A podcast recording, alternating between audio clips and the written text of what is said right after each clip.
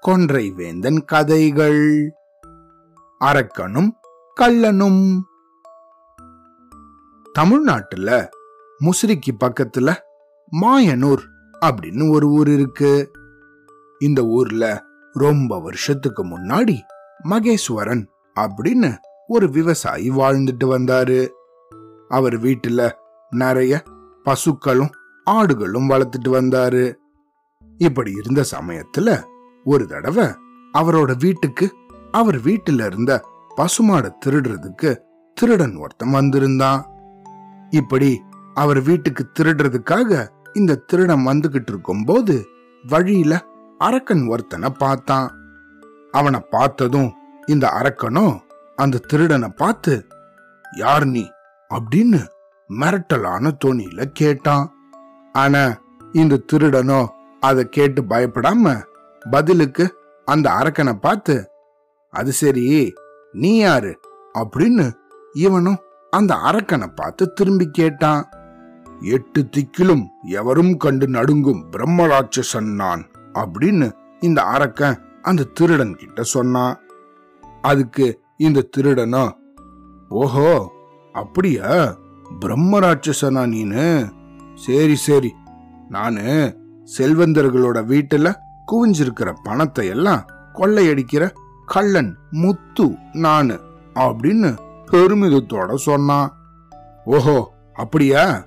இன்னைக்கு ராத்திரி என்ன வேலையா புறப்பட்டு இருக்க அப்படின்னு இந்த அரக்கன் அந்த முத்துவை பார்த்து கேட்டான்.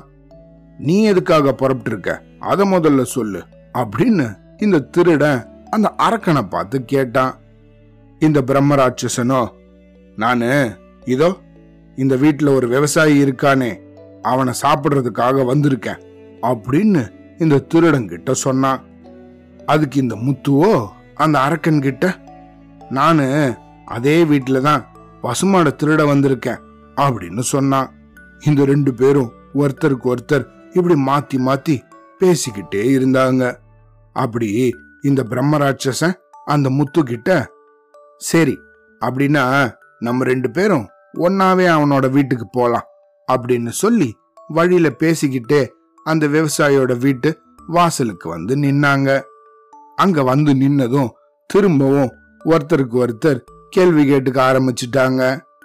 இந்த அரக்கனோ அந்த திருடனை பார்த்து இந்த பாருமுத்து நீ இங்கேயே இரு. முதல்ல நான் போய் அந்த விவசாயிய தின்னுட்டு வந்துடுறேன் அப்படின்னு சொன்னான்.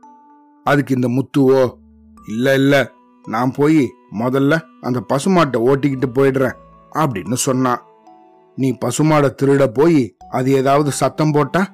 அந்த சத்தத்தை கேட்டு இந்த விவசாயி முழிச்சு அப்படி அவங்க மூச்சுக்கிட்டா என்னால் அவனை சாப்பிட முடியாது அப்படின்னு இந்த பிரம்மராட்சசன் சொன்னான் அதுக்கு இந்த முத்துவோ அந்த அரக்கனை பார்த்து ஐய இதுக்கெல்லாமா பயப்படுற? நீலாம் ஒரு அரக்கனா.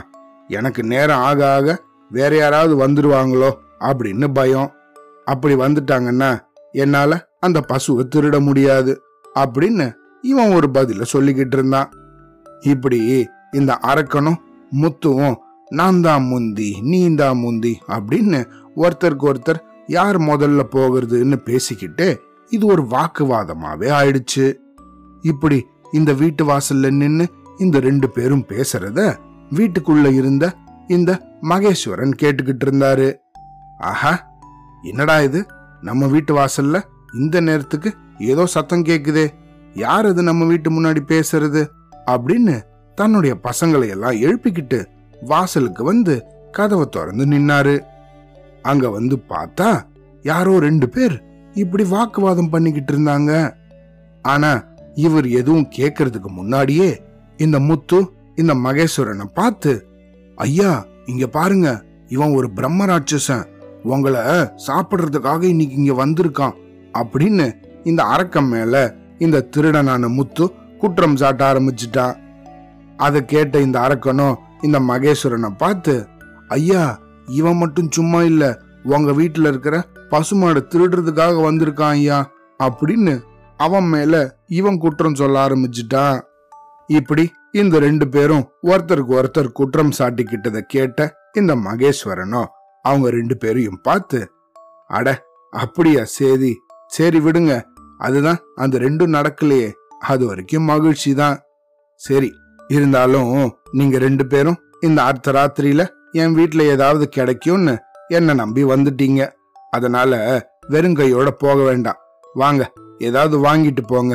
அப்படின்னு சொல்லி அவங்க ரெண்டு பேருக்கும் தன் வீட்டில இருந்த சில பொருட்களை வெகுமதியாக கொடுத்தாரு இந்த மகேஸ்வரன். இப்படி தன்னை திங்க வந்தவனையும் தன் வீட்டுல திருட வந்தவனையுமே அவரோட வீட்டுக்கு கூப்பிட்டு அவங்களுக்கு விருந்தோம்பி பொருட்களை கொடுத்த இந்த விவசாயிய பார்த்து அந்த ரெண்டு பேரும் அவரோட நல்ல குணத்தை பாராட்டி அன்னிலிருந்து அவர் கூட நண்பர்களாகவே மாறிட்டாங்க. அதுக்கப்புறம் அவருக்கு இந்த ரெண்டு பேரும் பல உதவிகளையும் செய்ய ஆரம்பிச்சிட்டாங்க. பகைவர்கள் கிட்ட அன்பு காட்டினா அவங்களும் நண்பர்களாகவே மாறிடுவாங்க அப்படிங்கிறதுக்கு இது ஒரு எடுத்துக்காட்டு. ஆனா இந்த மகேஸ்வரனும் தன் வீட்டுக்கு திருட வந்தவன்னு தெரிஞ்சும் கூட தன்னை திங்கவே வந்தான் அப்படின்னு தெரிஞ்சும் கூட அவங்களுக்கு விருந்தோம்பல் பண்ணாரு தானே?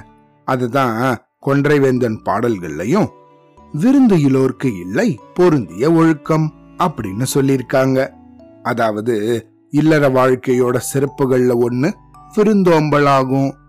தன் வீட்டுக்கு வந்த விருந்தினர்களை இன்முகத்தோட வரவேற்று அவங்களுக்கு உணவு வழங்குற பண்பு இல்லாதவர்கள் இல்லற வாழ்க்கையோட சிறப்ப பெறவே முடியாது. அப்படிங்கிறது ஆகும். சரியா? அவ்வளோதான்.